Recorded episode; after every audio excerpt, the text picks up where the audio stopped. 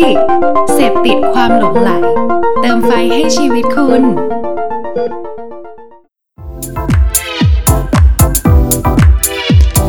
Level Up Podcast สวัสดีครับทุกคนกลับมาพบกันอีกครั้งนะครับ กับรายการเดว่าพอดแคสต์ครับ ผมเก่งศิลปภพเอี่ยมลุงโรดครับ ผมโคกเศรษฐวุฒิพิทักษาไพศาลครับทศพลเหลืองสุพรครับ ครับผมก็วันนี้นะครับ แล้วก็ยังอยู่กับแขกรับเชิญ ท่านเดิมนะครับ กับพี่เก่งฟิลิปพงศ์ครับพี่เก่งสวัสดีครับ สวัสดีครับ สวัสดีทุกๆคน เราเราถือว่าเราหายไปหนึ่งสัปดาห์นะ ครับเออซึ่งแบบว่าตอนนี้ยอดขายหนังสืออาจจะถึงขั้นแบบว่าพิมพ์ครั้งต่อไปได้แล้วนะพิมพ์ครั้งที่าสองเพราะว่าหุ้ยอาจจะสามแล้วก็ได้สามไงแล้วมีครั้งที่8เลยโอ้ยโอ้สู้สู้กับความสุขของกะทิอันนั้นก็พิมพ์ร้อยครั้งไม่เราเราต้องบอกก่อนว่าเพราะว่าอาทิตย์ที่แล้วเนี่ยเราคุยกันถึงตัวของหนังสือ presentation canvas ใช่ครับเปลี่ยนการขายเป็นการเล่าเรื่องให้โดนใจของนะครับสำนักพิมพ์อมรินทร์ใช่ How to นะครับ ซึ่งก็เราตอนที่แล้วเราพูดถึงเรื่องของหนังสือเล่มนี้อืมว่า presentation canvas คืออะไรอืมการขายคืออะไรครับการหยอดข้อมูลลงไปในแต่ละช่องเนี่ย ต้องอืมมีเรื่องทฤษฎีวิธีคิดยังไงต้องนะครับต้องต้องต้องตอบคำถามตัวเองยังไงบ้างใช่ในการในการหยอดข้อมูลลงไปในนั้น แล้ววันนี้เราจะพิเศษยังไงครับผมก็เหมือนเป็นอ่า EP นี้เหมือนเป็นภาคต่อภาคเสริมของของ EP ที่แล้วคือด้วยความที่เรานะครับแล้วก็ได้คุยกับพี่เก่งปุ๊บอะมันมีคำถามที่มันเกิดขึ้นเนาะในการนำเสนอ คราวเนี้ยพวกเราสามคนก็ได้รวบรวมมานะครับ EP เนี้ยครับมันจะแบ่งออกเป็นเหมือนสามช่วงเนาะอืมเหมือนเหมือนเหมือนการนำเสนอนะฮะอืมช่วงแรกเนี่ยเราจะถามเกี่ยวกับว่าในการเตรียมตัวก่อนการพรีเซนต์อะเราต้องมีเราต้องคิดยังไงเราต้องทำยังไงนะครับอืมช่วงที่สองเนี่ยก็คือจะคำถามที่เกี่ยวข้องเกี่ยวกับระหว่างพรีเซนต์ช่วงนั้นเลย ช่วงวัดใจช่วงวัดใจเลยก่อน กลางกลางหลังแล้วก็นะครับหลังพรีเซนต์ใช่ ใช่ ซึ่งทั้งหมดเนี่ยก็คือเราก็จะมาปรึกษากับทางพี่เก่งใช่ครับอันนี้อันนี้ขอถามพี่เก่งสิทธิพงศ์ครับไม่งั้นเดี๋ยวคนจะงงว่ามีเก่งครับสองคนเล่นๆก่อนคำถามแรกนะครับว่าพี่เก่งครับหลังจากที่เรารู้ presentation canvas แล้วเนี่ยเราไปเราเตรียมตัวในการไปพรีเซนต์เนี่ยมันมัน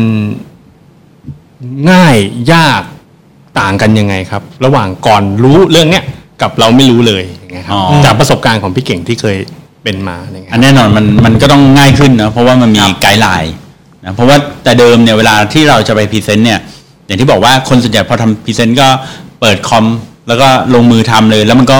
มั่วๆนะครับพอมันมั่วเนี่ยเนื้อเรื่องมันก็อาจจะไม่สนุกหรือไม่น่าสนใจ แล้วก็บางทีก็ขมวดจบไม่ลงอะไรอย่างเงี้ยครับดังนั้นเนี่ยพอเราใช้ตัวเนี้ยนะครับก็เชื่อว่านะครับแล้วก็จากการที่ทดสอบหลายๆคนเนี่ยก็คือเหมือนมีไกด์ไลน์นะครับคร่าวๆให้ให้รู้ว่าเออจริง ๆ แล้วเนี่ยเอ่อเราสามารถที่จะ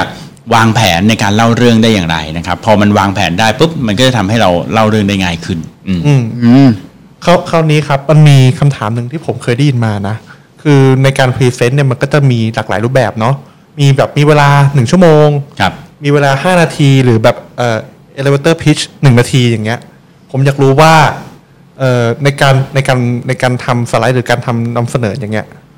มันต้องแตกต่างกันยังครับ บางไหนที่มันสามารถลดทอนได้หรือเปล่า อ๋อครับอืม อ่าอันนี้ต้องบอกว่าอย่างนี้ครับ โดยปกติแล้วเนี่ย เท่าที่พี่เก่งเคยเคยรู้จักกับบางคนที่เขาแบบอ่าต้องพรีเซนต์บ่อยๆนะฮะ พรีเซนต์บริษัทตัวเอง หรือสตาร์ทอัพที่ต้องพรีเซนต์ product ตัวเองเนี่ยเขาจะมีสไลด์ที่แยกเวอร์ชันเลยนะครับ เป็นเวอร์ชัน10 นาที เวอร์ชัน7 นาที เวอร์ชัน3 นาทีเอ่ออะไรอย่างเงี้ยนะครับ ดังนั้นเนี่ยพอเขามีแบบเนี้ยก็คือหมายความว่าเวลาที่เขาเจอคนหรือเขาต้องไปพรีเซนต์ในสถานการณ์ที่ต่างๆ กันเนี่ยเขาก็จะรู้ว่าเขาควรจะใช้สไลด์อันไหนขึ้นมาโชว์นะครับ หรือบางคนเนี่ยอาจจะไม่ได้มีพกเป็นสไลด์ก็ได้ แต่เขาพกเป็นรูปภาพ นะก็คืออยู่ในโทรศัพท์มือถือนี่แหละ คือไม่ใช่ว่าพกคอมไปเรื่อยแล้วก็ไปเปิดโปรเจคเตอร์ใครไม่ใช่อย่างนั้นครับคือเปิดมือถือนี่แหละ คือบางทีเราคุยกันใช่ไหมว่าอ๋อไหนทำรายการอะไรนะอ๋อ level up podcast ไหน level up podcast มีเป็นยังไงบ้างโครงสร้างของรายการอ่าอ่าเราอาจจะเปิดขึ้นมาได้เลย แล้วก็เอารูปภาพมาดูนี่ครับ ช่วงแรกมันจะเป็นอย่างนี้ช่วงสองเป็นอย่างนี้อะไรอย่างเงี้ยอ่าก็คืออการพรีเซนต์เนี่ยเขาก็จะมีพกอยู่ตลอดเวลาดังนั้นอ๋อเวลามันมีผลอยู่แล้ว ส่วนว่าจะ ตัดหรือจะเอาอะไรเพิ่มจะเอาอะไรออกเนี่ยก็คือต้องดูตามความเหมาะสมของของแต่ละเอ่องานไปครับอืมโอเคครับพี่เก่งครับทีนี้ก่อนที่เราจะไปพรีเซนต์ลูกค้าครับมันจะมีขั้นตอนก่อนที่เราต้องเตรียมตัวไปพรีเซนต์ลูกค้าอืมอย่างที่เราคุยกันไปทั้งหมดเนี้ยเรารู้ข้อมูลแล้ว เราเตรียมข้อมูลทุกอย่างแล้ว แต่ก่อนจะถึงวันที่เราพรีเซนต์จริง ๆ มันมีอะไรอีกไหมครับ ที่เราต้องเตรียมอีก อืมครับอ่าจริง ๆแล้วเนี่ย ผมคิดว่าคำว่าการต้องเตรียมก่อนพรีเซนต์เนี่ยมันขึ้นอยู่กับแต่ละคนเลยนะอ่าอาจจะเรียกว่าแยกที่เลเวลของความอ่าความชำนาญในการพรีเซนต์ของแต่ละคนนะฮะสมมุติว่าเอาเริ่มจากง่ายสุด สมมุติคนที่พรีเซนต์บ่อยๆแล้วนะก็คงไม่ต้องเตรียมอะไรมากนะแค่เตรียมใจเตรียมว่าไม่ลืมพรีเซนต์แล้วก็เตรียมชาร์จไฟโน้ตบุ๊กไป อันเนี้ยก็อาจจะเป็นเรื่องเบสิกพื้นฐานที่จะต้องไอ้นี่นะครับ แต่ว่า ถ้าคนที่เพิ่งเริ่มพรีเซนต์หรือว่าเออต้องไปพรีเซนต์กับคนใหญ่ ๆ โตๆแล้วแบบเราไม่ค่อยได้ไประดับนี้นะครับ ควรจะต้องทำไงครับเทคนิคหนึ่งที่ง่ายมากๆ แต่คนไม่ค่อยทำก็คืออการซ้อมนะครับพอเราทำสไลด์เสร็จแล้วอะครับ แล้วเรามักจะกลัวใช่ไหมคนส่วนใหญ่บอกว่าไม่ชอบพรีเซนต์เพราะว่ากลัวตื่นเต้นประหม่าพูดแล้วก็ติดติดขัดขัดๆเอิกอักเอิกอักเงี้ยนะครับ ทุกทั้งหมดพวกเนี้ยแก้ได้ด้วยการซ้อม ถ้าเกิดว่าคุณซ้อมแล้วอะคุณก็จะพูดได้นะครับเอ่อคำว่าซ้อมเนี่ยหมายถึงซ้อมกี่รอบนะครับ ก็ผมพูดได้เลยว่ามีตั้งแต่สิบรอบขึ้นไปนะครับ คุณอย่าคิดว่าแบบโอ้โหซ้อมสักสองรอบแล้วกันเอออะไรเงี้ยสองรอบมันไม่ช่วยทำให้คุณแบบหายประหม่านะครับ มันอาจจะช่วยได้เนี่ยมันก็ดีกว่าไม่ซ้อมนะเออแต่ว่า ถ้าเกิดว่าคุณซ้อมเป็นสิบรอบเนี่ยจะดีมาก อย่างแม้กระทั่งพี่เก่งเองเนี่ยก็พรีเซนต์บ่อยมากใช่ไหมแล้วก็ไปสอนอะไรเงี้ยบ่อยมากนะครับเอ่อถ้าเกิดว่าไปในการสอนหรือไปพรีเซนต์อะไรที่แบบเราคุ้นเคยเช่นห้องประชุมหรืองานอะไรเงี้ยเราก็ไม่ต้องซ้อมละครับแต่อย่างสมมุติบางทีเราต้องไปบรรยายหรือไปพูดงานที่แบบคนฟังเป็นพันคนอย่างเงี้ยเฮ้ยเราเริ่มตื่นเต้นแล้วนะเราก็ต้องซ้อมเยอะๆพอซ้อมเยอะๆเนี่ยอ่ามันก็จะเข้าคอนเซปต์ที่ว่าถ้าเกิดว่า เรารู้ว่าเราจะเล่าเรื่องอะไรอะ่ะเราไม่จำเป็นต้องใช้ presentation ก็ได้ครับนะครับอืมซึ่งอันนี้มันสำคัญมากเลยเพราะว่าเพราะสมมติว่าคุณตื่นเต้น แล้วพอคุณไปถึงหน้างานปุ๊บเสียบคอมปุ๊บจอก็ไม่ขึ้นอืมไมค์ก็ไม่ดัง โอ้โห เครียด ยิ่งตื่นเต้น อันนี้ยิ่งพรีเซนต์ไม่ได้เข้าไปใหญ่นะ แต่ถ้าเกิดว่าคุณซ้อมมาเนี่ย บางทีจอไม่ขึ้นก็ไม่เป็นไร ยังไงฉันก็เล่าได้อยู่ดี ดังนั้นการซ้อมเป็นสิ่งที่สำคัญมาก ๆ ครับอืมซึ่งการซ้อมของพี่เก่งนี่รวมไปถึงการ เตรียมสไลด์และการเตรียมอุปกรณ์ต่างๆ ในการขึ้นสไลด์ทั้งหมดเลยไหมครับ ใช่ครับ การซ้อมนี่คือซ้อมเหมือนจริงเลยนะฮะอืมเอ่ออย่างเวลาพี่เก่งซ้อมเนี่ยก็คือเล่าให้ฟังเลยว่าซ้อมอย่างนี้ อย่างอย่างงานงานตัวเองนะ งาน Creative Talk Conference ปีล่าสุดเนี่ยครับผมคือคนดูประมาณอ่าในห้องนั้นจุได้พันสองพันคนมั้งผมครับจะไม่ไม่ไม่ผิดนะฮะก็เป็นถือว่าเป็นห้องใหญ่ทีนี้เราก็ไม่อยากพลาดนะครับ เราก็จะซ้อมนะครับวิธีการซ้อมก็คือหนึ่งคืออ่า ตั้งกล้องเราตั้งกล้องด้วย เราอยากรู้ว่าreaction เราเป็นยังไงครับนะฮะเพราะว่าตอนเราซ้อมเนี่ยแล้วเราไม่เห็นตัวเราเองเนี่ย เราก็จะแบบเราก็คิดว่าเราโอเคนะอืมอ่านี่คือซ้อมตั้งกล้อง เมื่อตั้งกล้องปุ๊บเวลาเราซ้อมเราก็ต้องเดินด้วย เราจะเดินยังไง เราจะยิ้มตรงไหนอืมเราจะทำท่าทางมือยังไง เราจะพูดยังไงนะครับ คือซ้อมเหมือนจริงเลยนะฮะสไลด์ก็กดเปลี่ยนอืม ไปตามที่ sequence เลยนะครับ แล้วก็ที่สำคัญคือต้องจับเวลาด้วยนะฮะถ้าถ้ามีเวลาที่กำหนดนะอืมอืมส่วนใหญ่ก็อย่างในของพี่เก่งเนี่ยตอนที่ขึ้นเวทีแบบนั้นเนี่ยเขามีเวลากำหนดเลย ก็เขาเนี่ยไม่ใช่ใครก็พวกเราเองนะเราก็กำหนดว่าพี่เก่งอย่าพูดนานนะพูดได้แค่5นาทีพอ10นาทีพออย่างเงี้ยครับแล้วก็กำหนดไปเลย แล้วเราก็จะรู้เลยว่า เอ้ยเออมันเกินว่ะ เราต้องเร็วกว่านี้ว่ะมันอะไรอย่างเงี้ยหรือสไลด์นี้ควรจะตัดออก แล้วเวลาที่เราอัดวิดีโออะข้อดีก็คือว่าอ่า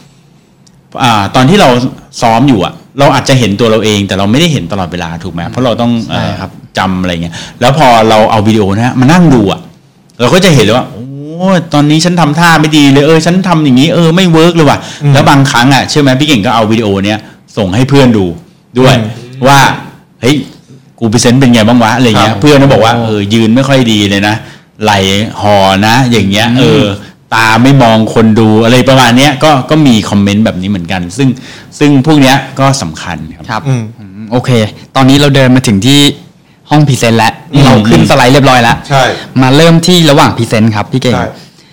เราเริ่มพรีเซนต์ไปได้สักระยะหนึ่ง เราจะรู้ได้ยังไงว่า คนที่ฟังเราอยู่ เขาโอเคกับเรา โอ้ เขามี action กับเรายังไง ครับ อันนี้ก็เป็นเขาเรียกว่าเป็นพื้นฐานของอ่า body language เลยใช่ไหมเพราะว่าคนฟังเนี่ยบางทีเขาไม่ได้มาพูดกับเราถูกไหมแต่ว่ามันมี body language นะครับเอ่อจริง ๆ แล้วเนี่ย body language เป็นมันก็มีทฤษฎีของมันบางอย่างนะอืมเอ่อแต่ซึ่งทฤษฎีเนี้ยส่วนตัวพี่เก่งก็แอบมี question กับมันก็ไม่แน่ใจเหมือนกันยกตัวอย่างเช่นครับเวลาเขาบอกว่าเวลาที่คนกอดอกเนี่ย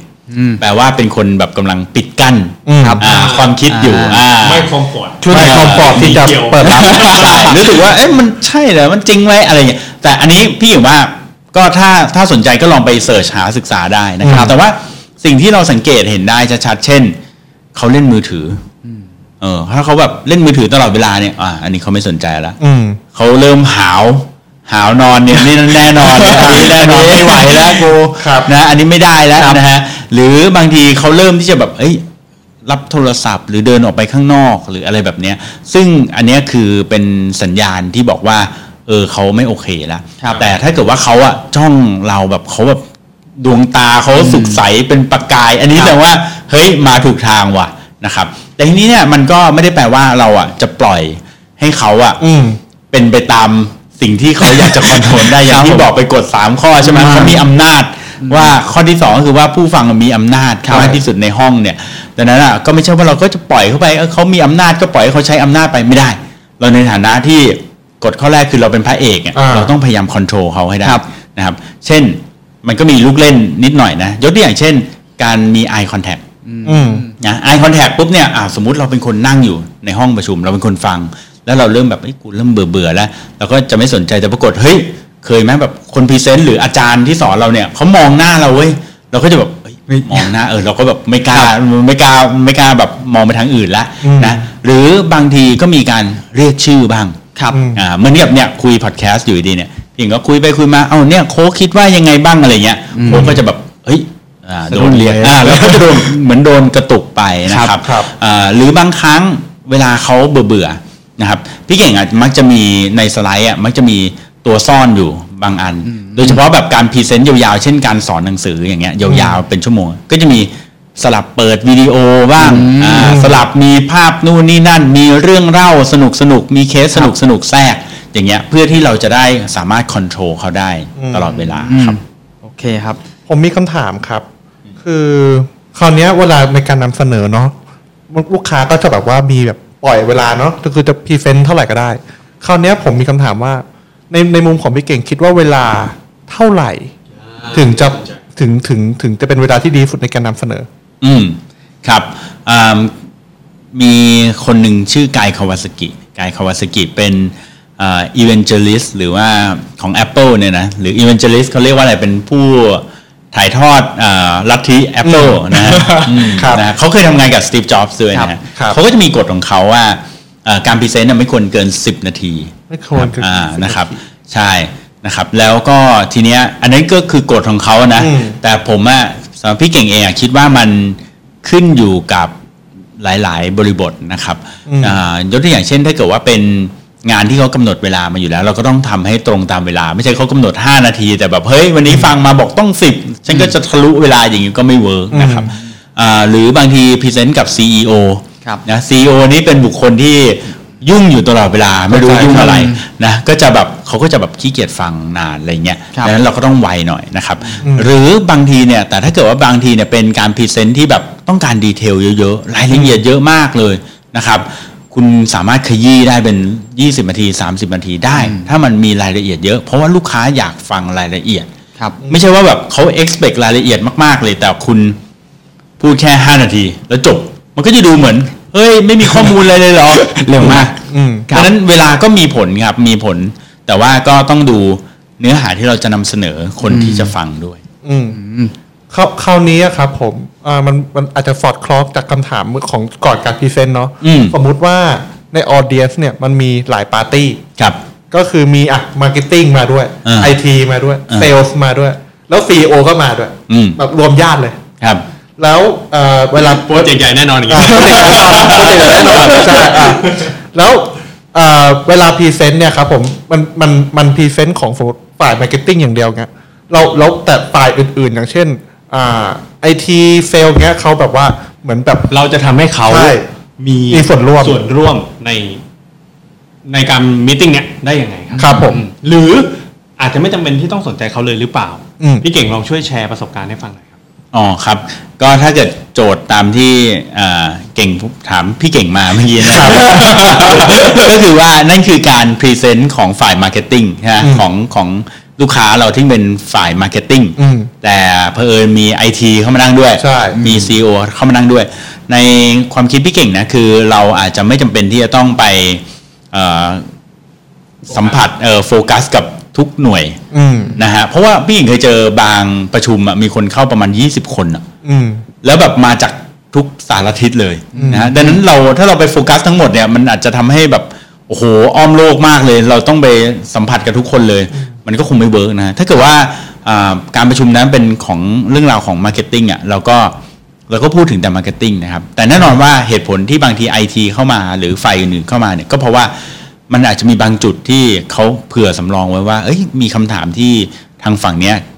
สงสัยอย่างเงี้ย ซึ่งนั่นคือหมายความว่าเราเองเนี่ยอาจจะต้องเตรียมข้อมูลไป แต่อาจจะไม่จำเป็นต้องพรีเซนต์ก็ได้ แต่เตรียมข้อมูลไปนะครับ อืมทีนี้ครับเมื่อกี้พี่เก่งมีแตะมาบ้างแล้ว ในส่วนของเวลาเราพรีเซนต์ให้ CEO หรือคนที่เขาไม่ค่อยจะมีเวลา เออ ถ้าตอนแรกที่เรานัดประชุมกัน เรามีเวลาพรีเซนต์สามสิบนาทีครับแต่พอเราไปถึงหน้างานปุ๊บ เลขามาแล้ว มาเลยเออขอขอโทษนะคะ CEO มีเวลาแค่สิบนาทีเอง10นาทีอะไรอย่างเงี้ยอ่าโดนเทิร์นฮิวกลางงานอย่างเงี้ยครับอืมอืม เราทำไงดีครับ ก็ไม่ทำไงครับ เราก็ต้องรีบเลยนะครับ เพราะว่า ไฮไฮสไลด์อย่างเงี้ยครับ เออไม่พี่เก่งไม่ไฮด้วยนะครับ อ่าฮะคือเคยเจอแบบนี้หลายครั้งอยู่เหมือนกันนะครับอืมอ่าแต่ว่าสิ่งที่ทำก็คือเรา เพราะว่ามันไม่มีเวลามานั่งเลือกแล้วก็มานั่งไฮแล้ว เพราะว่าส่วนใหญ่เหตุการณ์พวกนี้มันจะเกิดขึ้นในระดับแบบเอ่อ ระดับวินาทีระดับระดับวินาทีคือต้องมาแล้วล่ะเออนะฮะดังนั้นเราต้องใช้เวลาให้ประหยัดพอเขามานั่งปั้งปุ๊บเนี่ย เราก็เลื่อนสไลด์ไปเลยนะครับ แล้วเราก็พรีเซนต์เลยแต่ว่าเราอาจจะมองว่าในในช่วงนั้นเนี่ยถ้าสไลด์ไหนไม่สำคัญเราก็อาจจะไปเร็วหน่อยเราอาจจะข้ามข้ามข้ามข้าม skip skip ไปเลยเออสไลด์สไลด์ไหนเราคิดว่าสำคัญและเหมาะกับเขาอะเราก็จะหยุดนานแล้วก็โฟกัสหน่อยนะครับ แต่ว่าโดยมากอาจจะไม่ค่อยไฮสไลด์ที่เราอุตส่าห์เตรียมมา เพราะว่า หลายครั้งสิ่งที่เกิดขึ้นก็คือว่าบางสไลด์ที่เราคิดว่าไม่สำคัญอะแล้วเราข้ามไปไวๆอะบางทีซีอจะบอกเลยว่าเฮ้ยเฮ้ยเดี๋ยวเดี๋ยวเดี๋ยวขอขอผมดูสไลด์นั้นหน่อย อย่างเงี้ยครับอืมอืมแล้วไม่แน่บางทีอะพอเราไปทำให้เขาสนใจได้อะจากเวลาที่เขาเหลือแค่ 5 นาทีกับเราเขาอาจจะยอมยืดเวลาเป็น 20 นาที แล้วไปเบียดไอ้คนอื่นที่เขาใช่ไหมให้คนนั้นมันเหลือแค่ 5 นาทีแทนเรา ก็อาจจะเป็นไปได้ด้วยเหมือนกัน ทีนี้ครับพี่เก่งสงสัยครับ ถ้าเราตัดอะส่วนที่พี่เก่งบอกว่าตัด ใน presentation canvas ของพี่เก่งอะครับครับมันต้องตัดตรงไหนไปบ้างครับพี่ อืมถ้าจริง ๆ แล้วเนี่ย ถ้าใน presentation canvas ตัวที่ควรตัดก็คือตัดตัว supporter ออกไปก่อน supporter ใช่ เพราะว่าอย่างที่บอกตัวประกอบเนาะอ่าคือถ้าเกิดว่าหนังเนี่ยมันเป็นหนังรักกันเนี่ยพระเอกนางเอกต้องต้องอยู่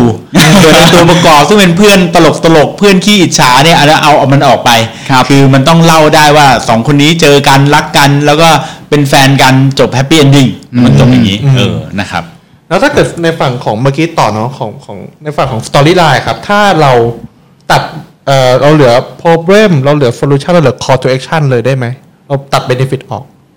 ในมุมของพี่เก่งครับ พี่เก่งคิดว่าไง อืมผมไม่แนะนำให้เอาออก อือฮึ ถ้าถามผมเพราะว่าอ่า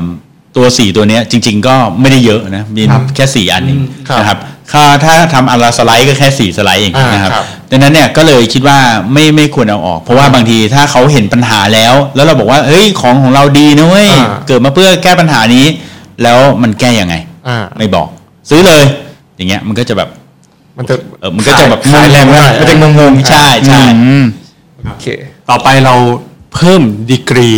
ความโหดขึ้นมานิดหนึ่อืงมอืมเออเมื่อกี้เราคุยกัอันนนี้ว่าเหมือนมาโดนเชือดยังไง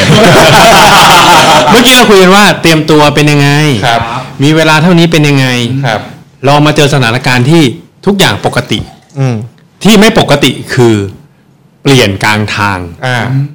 เจอสิ่งเนี้ยกลางกลางที่ประชุมเลยอ่าเฮ้ยถ้าเกิดสมมติว่าผมอยากได้เป็นอย่างเงี้ย คุณคุณว่ายังไงดี แปลว่าที่เราเตรียมมาเนี่ย อาจจะไม่ไม่ไม่ใช่สิ่งที่เขาตามหาอ่าแล้วใช่ทั้งทั้งมาจากเขาเอง หรือมาอาจจะบางทีอาจจะมาจากลูกน้องเขาอ่าบีบไม่ดีเราอย่างเงี้ยครับอ่าวินาทีนั้นเราจะทำยังไงได้บ้างครับ คือจริงๆอะอ่าอืมปกติแล้วจะไม่เคยเจอเคสที่ยังไม่ทันพรีเซนต์แล้วเขาก็บอกว่าไม่เอาไม่ไม่มีนะฮะส่วนใหญ่จะแบบว่าพรีเซนต์ก่อน ไปสักพักหนึ่งแล้วเขาบอกว่าเฮ้ยนี่มันไม่ใช่ที่คุยกันเราคุยกันนี่นะ คือซึ่งถ้าเจอแบบนั้นนะฮะ ก็ไม่ควรที่จะทู่ซี้เอ่ออ่ายิงต่อไปครับนะไม่ควรจะยิงต่อไปคือ คืออันแรกคือต้องทำความเข้าใจก่อนว่า มันไม่ใช่จริง ๆ ใช่ไหมเออ หรือว่าเราเพิ่งเริ่มอืมเราเพิ่ง intro อยู่เลย แล้วเขาแบบก็เอ่อ จัดเราไปแล้วว่าเรามาผิดทางครับครับ แต่เราบอกว่าจริงๆอะฉันถูกฉันถูกอะไรงั้นเดี๋ยวฉันจะเล่าให้ฟังใจเย็นๆพี่ใจเย็นๆเออหรือถ้าเขาใจไม่เย็นอะเราก็ skip ไปตรงจุดจุดอ่าจุดไฮไลท์เลยก็ได้นะครับครับเอ่อแต่ถ้าเกิดว่าเราวิเคราะห์แล้วเออจริงเราเราผิดทางจริงว่ะนะฮะ brief มาผิดหรือใครผิดไม่รู้อะณสถานการณ์ตอนนั้นเนี่ยสิ่งแรกที่ที่ควรทำก็คือการรีบหาทางแก้ปัญหาก่อนนะครับ อย่ามัวแต่ไปคิดว่า ใครผิดวะครับแกบรีฟมาผิดไอ้ไอ้นั่นผิดไม่ต้องโทษนะครับ คนเก่งคือคนที่ต้องแก้ปัญหานะครับอ่าต้องแก้ปัญหาให้ได้นะครับครับ ทีนี้การแก้ปัญหาก็มีสองทางนะหนึ่งคือแก้ได้เลยนะตอนนั้น คือความรู้เราพร้อมอะ ทุกอย่างเรามีหมดนะเอออันนี้ไม่ได้อันนั้นไม่ได้เออเราแก้ได้เราช่วยเราแก้ได้เลย ซึ่งอันนี้จะเป็นการโชว์ความแบบความเหนือมากๆโชว์ว่าเวลสูงลูกลูกค้าจะรักเราเลยว่าแบบเฮ้ยเจ๋งว่าไอ้นี่มันแก้ได้เลยเออเฮ้ยอะไรอย่างคิดเงี้ยเลยคิดตรงนั้นเลยใช่ใช่ใช่แต่ในกรณีที่สองก็คือว่า เราแก้ไม่ได้ครับไอสิ่งที่เขาพูดมาเนี่ยมันผิดไปหมดเลยนะครับ แล้วเราแบบมันไม่ใช่ทางของเรา แล้วเราก็แบบไม่มีความรู้ด้านนี้เราต้องไปปรึกษาเอ่อที่ออฟฟิศก่อนหรืออะไรอย่างเงี้ยอืมก็พี่เก่งก็แนะนำว่าให้ใช้ความจริงใจอืมเออ อันนี้พี่เก่งจะบอกไปเลยว่า ถ้าเจอสถานการณ์อย่างนี้ก็จะบอกไปเลยว่าอ๋อเรื่องนี้คือพอดีมันค่อนข้างผิดจากที่เตรียมมา แล้วแบบเราไม่ได้แบบรีเสิร์ชเรื่องนี้มาก่อน แล้วก็อืมผมเองก็ไม่ได้มีความเชี่ยวชาญด้านนี้ แต่ทีมผมอะมีนะ แต่ว่าเอางี้เพื่อไม่ให้เป็นการเสียเวลาทั้งสองฝ่าย เอางี้ผมต้องขอโทษจริง อ่า ขอโทษกันเลยแมนๆเลยว่า เนี่ยคือเตรียมมาผิดอืมแล้วก็ขอเวลาสามวัน คือมันต้องแบบไม่นานอะ มันต้องไม่ใช่แบบขอเวลาสองอาทิตย์อย่างเงี้ยไม่ใช่ครับคือมันต้องเวลาแป๊บเดียวอืมแล้วก็ขอผมไปปรึกษาทีม แล้วจะรีบกลับมาโดยไวที่สุด ซึ่งอันนี้เป็นท่าที่ดีที่สุดนะคือความจริงใจ คือเราต้องไม่แถคือความผิดพลาดที่สุดอะ แล้วคนทำบ่อยก็คือการแถ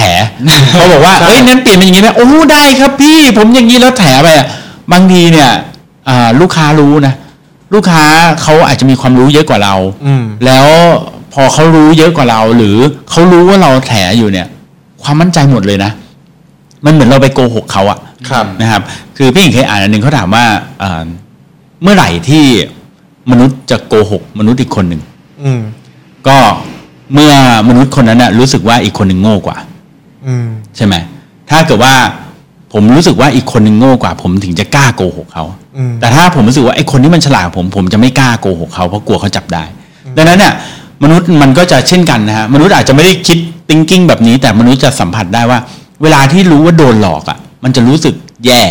ไม่ว่าว่าคุณจะแถในเรื่องนี้หรือคุณจะอะไรก็แล้วแต่ แต่เราจะรู้สึกแย่ว่าเอ้ยทำไมมันหลอกเราวะ ซึ่งถ้าเราเก่งกว่าหรือเราแบบ สู้ตายเราก็อาจจะแบบแกล้งหลอกมันต่อไปอยากรู้มันจะโกหกอะไรเราอีกเออใช่ไหมมันก็จะกลายเป็นเกมที่แบบว่าไม่ไม่มีประโยชน์อะไรใดๆทั้งสิ้นนะครับดังนั้นเนี่ยเป็นหนึ่งในสิ่งที่พี่เก่งอะจะสอนคนในออฟฟิศด้วยเหมือนกันว่า บางเรื่องที่เราไม่รู้อย่างบางทีน้องที่ไปพรีเซนต์น่ะเป็น AE ใช่ไหมแต่ว่าเอ่อลูกค้าถามเรื่องเกี่ยวกับการเขียนโปรแกรม มันไม่ผิดเลยที่ AE จะบอกว่า อ๋อหนูไม่รู้เรื่องนี้ ถูกไหมอืมซึ่งมันเป็นความการแสดงความจริงใจด้วยและ ความจริงใจเป็นสิ่งที่ทุกคนต้องการอืมนะครับ อืมโอเค เมื่อกี้เนาะเราคุยเรื่องทั้งก่อนพรีเซนต์และเมื่อกี้ระหว่างพรีเซนต์คราวนี้นะครับ มีมาอยู่ในช่วงของหลังพรีเซนต์แล้ว ก็คือขายจบแล้ว คราวเนี้ยอืมคราวเนี้ยครับมันจะมีมันมี keyword เนาะมันครับบางทีเวลาพรีเซนต์ปุ๊บลูกค้าจะบอกว่าเดี๋ยวติดต่อกลับไป อืมอืมอืมคราวคราวเนี้ยคำว่าคำว่าเดี๋ยวติดต่อกลับไปเนี่ย บางที มันมันมีความหมายว่าไงมันมีความหมายว่าลูกค้าเขาชอบหรือไม่ชอบมันมันสามารถบอกได้ไหมงบของเธอมีจริงหรือเปล่าคือคือคือคือคือทั้งหนึ่งอืมจากประสบการณ์ของพี่เก่งคิดว่าอืมมันเป็นยังไงและสองก็คือ how to การติดตามที่ดี หรือที่ควรจะต้องทำเนี่ยเป็นยังไงคือก็อย่างที่บอกนะในในหนังสือก็มีก็คือเรื่องของ call to action ครับคือจบไปแล้วอะเราไม่ควรทิ้งให้มันเคว้งคว้างแบบเหมือนลอยเกาะอยู่อะเดี๋ยวติดต่อกลับไปเนี่ยเป็น wording ที่แบบมันมันไม่มีมันไม่มีไทม์ไลน์มัน never ending เดี๋ยวของเขาเนี่ย เดี๋ยวของแต่ละเราแต่ละคนมันไม่เท่ากันสำหรับเขาอาจจะหมายถึงปีปีหนึ่งสำหรับเราอาจจะหมายถึงพรุ่งนี้อย่างเงี้ยใช่ไหมดังนั้นมันไม่เหมือนกันนะฮะคือจะให้ดีเนี่ย เราควรจะยิงไปเลย นะสมมุติเขาถามว่าเอ่อเดี๋ยวติดต่อกลับไปอย่างเงี้ยเราถามเลยว่าอืมโอเคงั้นซักสัปดาห์หน้าเป็นไงครับ เดี๋ยวผมโทรมาก็ได้อะไรเงี้ยอ่าเราอย่างนี้เลยนะครับใช่ใช่เราไม่ควรปล่อยทิ้ง เราไม่ควรปล่อยให้เกมเป็นเกมของของฝั่งตรงข้ามนะครับ เราควรจะถามมาเลยอ๋อสักสัปดาห์หน้าเป็นไงอะไรเงี้ยเออแต่ถ้าเกิดว่าเขาปฏิเสธหนักๆเนี่ย อ๋อไม่ต้องหรอกเดี๋ยวโทรไปเองอ๋อเหรอครับอะไรเงี้ยเออไม่ต้องโทรมาเออเดี๋ยวติดต่อไปเองอะไรเงี้ยคือแบบอย่างนี้ก็มีโอกาสหลุดสูงอ่ารู้สึกเหมือนเข้าตัวเองหน่อยๆครับครับ ทีนี้ครับพี่เก่งเรารู้แล้วว่าฝั่งที่มาพรีเซนต์เขามีเทคนิคอะไรยังไงบ้างอืมแต่ถ้าในฝั่งของคนที่รับฟังหรือฝั่งที่เป็นแบรนด์ครับ ลูกค้า อ่า ฝั่งที่เป็นลูกค้าอ่า เขานั่งฟังพรีเซนต์โดยคนที่มาพรีเซนต์เนี่ยเขาถือหนังสือพี่เก่งมาเลย ความรู้แน่นมากเตรียมตัวแน่นสุดๆไปเลยพร้อมกับลายเซ็นอ่าพร้อมกับ supporter เต็ม max เลยอ่าเออคนที่เป็นฝั่งลูกค้าครับ ควรเตรียม mindset ยังไงในการรับข้อมูลที่เยอะขนาดนี้อ๋อเต็มเซ็นเลยครับเต็มเซ็นอู้เตรียมจ่ายไม่หรอกคือจริง ๆอะอ่าสุดท้ายแล้วเนี่ย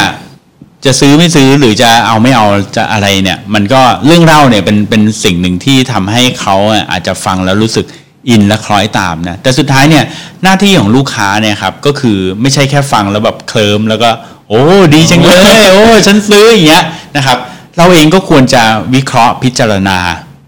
จากในมุมของเราด้วยนะครับ จริงๆแล้วเนี่ยการพรีเซนต์เนี่ยไม่ไม่ใช่ว่าอ่าวันนี้เนี่ยที่โค้กถามว่าเป็นในฝั่งของลูกค้าเนี่ย ไม่ได้หมายถึงการพรีเซนต์ในห้องประชุมอย่างเดียวนะยกอย่างเช่นเวลาเราไปงาน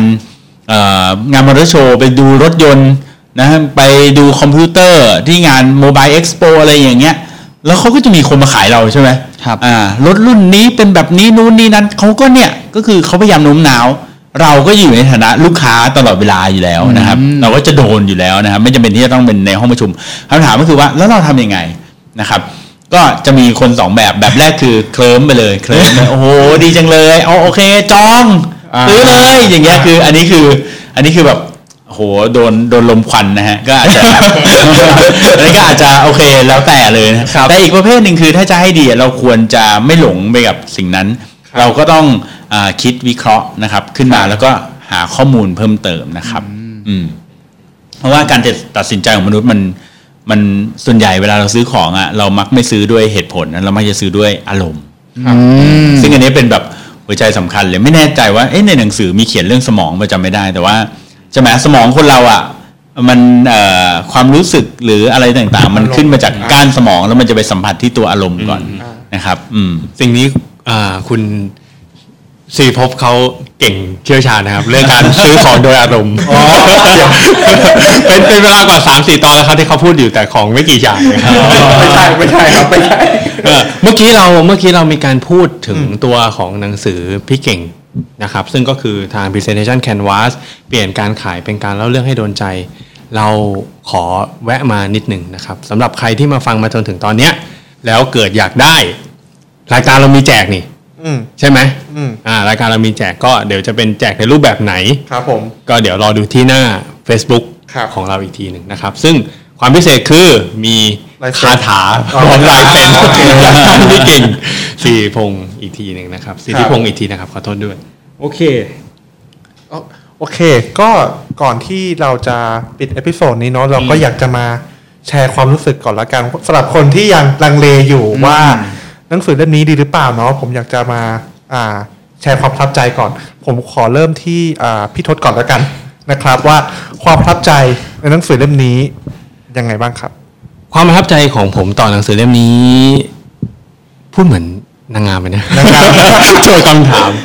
คือผมรู้สึกว่าสิ่งที่ผมประทับใจคือว่าผมได้อะไรตั้งแต่แรกเลยอะครับ ตั้งแต่เห็นปกอะ ผมจำได้ว่าตอนที่ปกอันนี้ออกมา ผมเซฟรูปปกใส่มือถือเลยนะอืมเพราะว่ามันมันเห็นตัว presentation canvas ตั้งแต่ปกอะคือผมยังไม่เห็นว่าหนังสือมันจะออกมาเมื่อไหร่แต่พอเห็นปกปั๊บเราก็สามารถรู้ได้เลยว่าหนังสือเล่มนี้จะเล่าอะไร ในแง่ของผมทำหนังสือนะครับ ผมอยู่ในสายสื่อมีเดียทำหนังสือหนังสือนิตยสารออนไลน์เว็บไซต์อะไรเงี้ยเราตีความรู้สึกว่าการสื่อสารเล่มเนี้ยดีแล้วเราค่อนข้างชอบ แล้วสิ่งที่สนุกที่สุดในส่วนของเนื้อหาคือเป็นเรื่องที่ที่เป็นประสบการณ์ตรงอะอื มมันไม่ใช่เรื่องของการแบบ ยุคเนี้ยมันมีนักเขียนหลายแบบ เราไม่บอกหรอกว่าดีหรือแย่ยังไง แต่ผมอะมักจะเชื่อน้อย ถ้าคนคนนั้นเอาเรื่องคนอื่นมาเล่าอืมแล้วไอตัว presentation canvas เนี่ยมันเกิดขึ้นโดยที่ตัวพี่เก่งเนี่ยเป็นคนออกแบบเองอืมแล้วมันเป็นการออกแบบโดยที่ไม่ได้หยุดว่าเนี่ยฉันดีที่สุดนะครับ เรารู้สึกว่าเรื่องราวต่างๆ ที่ว่ามันเกิดขึ้นเนี่ยมัน มันมันเหมือนเขาเขาได้พัฒนาแล้วก็เลเวลอัพไปด้วยกันกับกับคนอ่านหรือคนหรือตอนที่เขียนหนังสือนะครับ แล้วก็เรารู้สึกถึงความปรารถนาดีเสมอในการอ่านนะครับครับพี่เก่งจะมีการย้ำมีการไฮไลท์ มีการหยิบประเด็นต่างๆเนี่ยอย่างเช่นแบบทฤษฎี 5Y อย่างเงี้ยซึ่งจริงๆเราในสายของคนที่ทำ marketer หรือสายคนที่ทำคอนเทนต์เนี่ยเราก็จะทราบดีอยู่แล้ว แต่ว่าพี่เก่งก็ยังคงใส่มา ซึ่งไอ้เรื่องเนี้ยอืม เขาบางคนเนี่ยเขียนได้หนังสือเป็นเล่มหนึ่งเลยนะ แต่ว่ามันเป็น shortcut ที่มาอยู่ในหนังสือเล่มนี้ ถือว่าเป็นหนังสือที่ทูก็เป็นคนนำมาใช้ได้จริง ถ้าเราจำกันได้เนอะในเทปที่แล้ว พี่เก่งมีพูดถึงเรื่องว่าเขาจะรู้ได้ไงว่าไอ้ tools เนี่ยมันมัน work หรือ framework ตัวเนี้ยมัน work จริง ๆ เขาจะต้องหาคนเป็นร้อยเป็นพันมา test หรือเปล่าอะไรเงี้ยเขาทำจริงครับครับมันผ่านจากสิ่งนั้นมาแล้ว แล้วเราก็รู้สึกว่าอันเนี้ยเป็นข้อมูลที่เชื่อได้ ฟังได้อ่านได้แล้วก็เป็นเรื่องที่ดีนะครับ โค้กละครับโหสุดยอดจริง ครับความประทับใจของผมนะครับกับหนังสือเล่มนี้คือพูดเหมือนกันหมดทุกคนเราเริ่มประโยคนี้กันก่อนเออครับครับ ในตอนที่ผมอ่านจบครั้งแรกครับ ผมรู้สึกว่าสิ่งเนี้ยมันเหมือนถูกสอดแทรกในชีวิตประจำวันของเรา อย่างที่พี่เก่งมีเล่าไปใน EP ที่แล้วแล้วก็ EP นี้คือ มันเป็นเรื่องของการขาย ซึ่งใครๆก็ขายได้ ทุกๆ คนเป็นนักขายโดยที่เราไม่รู้ตัว ซึ่งเล่มเนี้ยมันมาเป็นตัวที่ หยิบเรื่องนี้ให้มันแดงขึ้นมา แล้วทำให้เรารู้สึกตัวว่า การขายมันมี layer ของมันนะ เราสามารถขายให้มีระดับโดยการบอก problem solution benefit แล้วก็ call to action ได้หลาย ๆ อย่าง และ part ที่ผมชอบมากที่สุดเลยคือ part ของ supporter เพราะว่า supporter เนี่ยเป็นตัวที่ที่เหมือนว่าทำให้การเล่าเรื่องมันสนุกมากขึ้น และทำให้คนฟังเนี่ยคล้อยตามมากขึ้น เหมือนเวลาเราไปกินร้านก๋วยเตี๋ยวแบบที่พี่เก่งพูด อย่างที่สังเกตเห็นก็คือ ร้านไหนที่มีคำว่าเจ้าเก่า มันจะดูน่ากินเสมอออ่าชาววังอะไรเงี้ย อืมหรือร้านไหนที่มีการบอกว่าลูกสาวสวยก็จะน่ากินอ๋อครับผม ครับ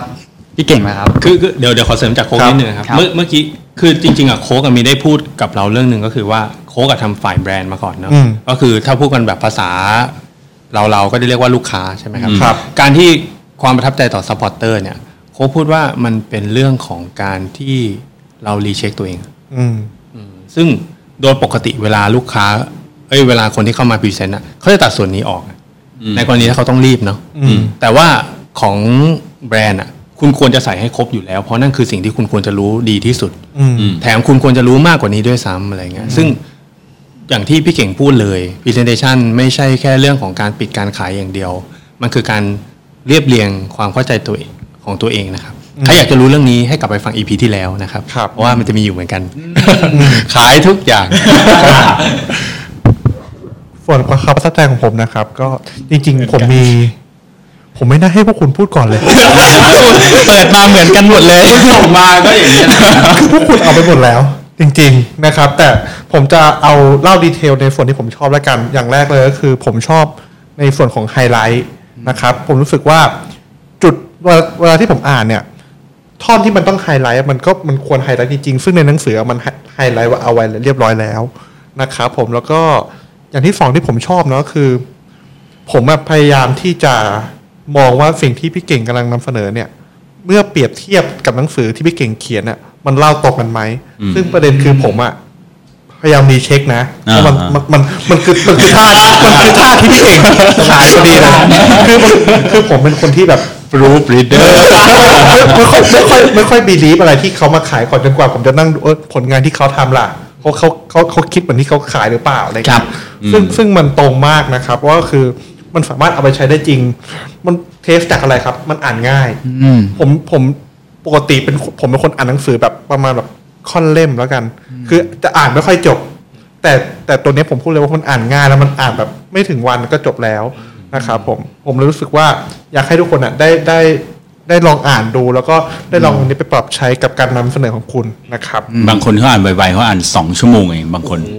เอ่อโทรบอกพี่เก่งว่าเอ้ยผมอ่านจบแล้วสองชั่วโมงโอ้ไวมากผมผมผมเลยมองว่าขนาดหนังสือเนาะซึ่งมันมันมันมันมันอาจอาจแบบเสพยากกว่าการนำเสนอการฟังเนี่ยมันยังมันยังเล่าเรื่องง่ายขนาดนี้ แล้วเกิดสิ่งเนี้ยมันถูกไปปรับใช้กับ presentation ของคุณอะ่ะผมคิดว่ามันจะง่ายกว่าเดิมอีกนะครับ ก็อ่าทั้งนี้ทั้งนั้นนะครับก็มาถึงช่วงสุดท้ายจริง ๆ แล้วใช่นะครับ ก็อยากจะให้พี่เก่งครับช่วยเอ่อฝากหนังสือเล่มนี้อีกครั้งหนึ่งได้ไหมครับครับแล้วอ่าก็ครับฝากตัวรายการอื่นๆอะไรเงี้ยรายของการพี่อื่นเก่งด้วยเลยครับโอเคได้ครับ ก็ก็จริงๆก็ทั้งสามคนก็โอ้โหอ่า ฝากหนังสือเล่มนี้ไปเยอะเก่งใจมากนะเออก็จริงๆแล้วหนังสือเล่มนี้ก็หวังว่าจะช่วยนะครับทำให้คนที่ทำ presentation หรือว่าเอ่อกำลังต้องทำ presentation เนี่ยสามารถที่จะมีไกด์ไลน์นะครับในการที่จะสร้างเรื่องราวนะครับคือเปลี่ยนให้การ presentation เนี่ยที่แบบรู้สึกว่ามันเป็นเรื่องที่น่าเบื่อ หรือเป็นเรื่องที่จริงจังน่าตื่นเต้นเนี่ยให้มันกลายเป็นการเล่าเรื่องครับที่สนุกสนานนะครับ เพราะว่าเราก็เชื่อเหมือนเดิมว่า การเล่าเรื่องเนี่ยถ้าเกิดว่าคนรู้ว่าเขาจะเล่าเรื่องอะไรเนี่ยเขาไม่จำเป็นต้องใช้ presentation นะครับเอ่อดังนั้นเนี่ยหนังสือเล่มเนี้ยอ่าจะไม่ใช่หนังสือที่สอนคุณใช้ powerpoint นะแต่จะเป็นการสอนคุณเรียบเรียงก่อนที่คุณจะลงไปทำ powerpoint นั่นเองนะครับ ก็ฝากไว้ด้วยนะครับ แล้วก็อีกการหนึ่งก็คือรายการ podcast ใช่ไหมใช่ครับอืมพี่เก่งมีรายการ podcast นะครับ ก็อยู่ในช่อง Creative Talk Podcast นะครับ ก็โดยมากพี่เก่งก็จะมีรายการเกือบทุกวันนะครับ แล้วก็อ่ามีคนอื่นๆเข้ามาช่วยด้วยนะครับ ก็รายการพี่เก่งจะเป็นรายการแบบทั่วๆไปนะชื่อ Morning Call ก็คือจะเป็นรายการที่แบบมาตอนเช้าเพราะมันชื่อ Morning Call นะเหมือนครับคนมาปลุกตอนเช้า แล้วก็จะเป็นเรื่องที่แบบอัปเดตนะสิ่งที่เราไปเจอมาแล้วก็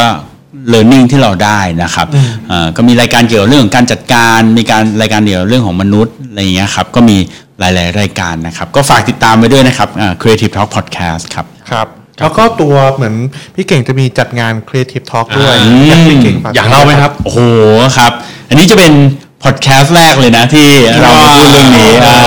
เป็นเกียรติมากครับปรบมือครับนะครับ ใช่ใช่เอาปรบมือ แต่ว่ายังอาจจะบอกได้ไม่เยอะ แต่ว่าบอกบอกไปก่อนแล้วกันว่าเราจะจัดแน่นอนนะครับ ก็งาน Creative Talk Conference เนี่ย ปกติเราจะจัดทุกเดือน มกราคมนะครับก็คือต้นปีนะครับ ซึ่งครับอ่าในปี 2020เนี่ยเราจัดไปแล้วก็คือมกราคมที่ผ่านมาก่อนโควิด นิดเดียวเองนะฮะรอดไปเราเราคือผู้รอดนะฮะแต่ว่าอ่ามกราคมหน้าเราหวังว่าโควิดน่าจะจบแล้วนะครับ เราก็จะจัดแน่นอนนะครับ แล้วก็ปีนี้น่าจะเช่นเดิมครับ ก็น่าจะใหญ่กว่าทุกปีอีกนะครับ เราไม่กลัวโควิดเลยนะครับเราก็จะลุยขึ้นไปนะครับ แล้วก็ปีนี้จะเป็นปีที่เราน่าจะได้ความร่วมมือจากหลายๆ งานอีเวนท์ที่เขาไม่ได้จัดในปีนี้นะครับอืมปีนี้รับรองว่ามันแน่นอน คือถ้าเกิดว่าซื้อบัตรเร็วๆนะเดี๋ยวตอนผมเริ่มขายบัตรอะแล้วซื้อบัตรเร็วๆอะคุ้มเพราะว่าราคาจะถูกอ่าบางคนซื้อบัตรไปแล้วตั้งแต่ตอนช่วงอ่าปีที่แล้วเอ่องานงานเมื่อต้นปีเนี่ยพอจบงานปุ๊บผมขายบัตรเลยนะในราคาที่ถูกมากบัตรพันเดียวครับนะครับ เอ่อก็คนเข้ามาซื้อกันอ่าเป็นหลายร้อยใบเหมือนกันนะเออแต่ว่าเราเปิดแค่ประมาณ 2 สัปดาห์เราก็ปิดไปนะครับ แล้วก็รอเนี่ยเดี๋ยวเปิดอีกรอบหนึ่งนะครับครับอืมก็สำหรับใครที่สนใจงาน Creative Talk นะครับ ก็ยังไงก็สามารถมาดูได้ที่ตัวของ Facebook ของตัว Creative Talk นะครับ ผมจะบอกว่างานเนี้ยมันดีมากจริง เพราะว่าผมอะไปไปไปหลายปีนะครับ แล้วก็ผมอยากจะขอแชร์คือผมอะเคยเป็นแบบคนถือคนถือตั๋วหลายประเภทมากอืมคือตั๋วแบบบัตรฟรีอ่า บัตรฟรีแบบว่ากด speed พี่เก่งเคยแบบจัดแบบ speed แบบเปิด2นาทีหมด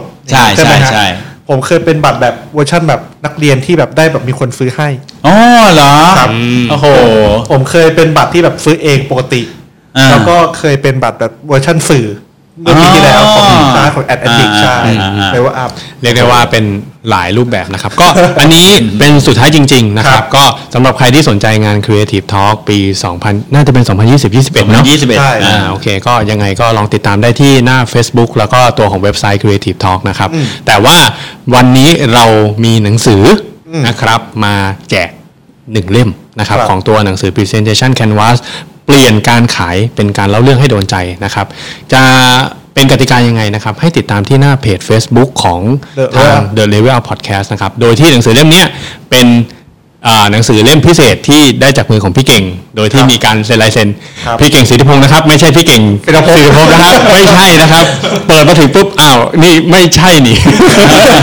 นะครับผมครับผมแล้วก็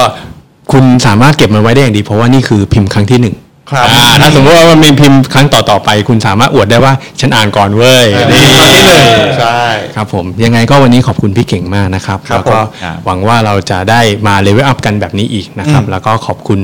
รวมไปถึงรอหนังสือเล่มหน้าครับผมจากทางพี่เก่งเหมือนกันนะครับครับหลังจากนี้จะเป็นเรื่องอะไร ก็ก็ฝากติดตามด้วยนะครับอืมสำหรับวันนี้ episode นี้ก็พวกเราสามคนขอลาไปก่อนสวัสดีครับสวัสดีสวัสดีคครัรับบ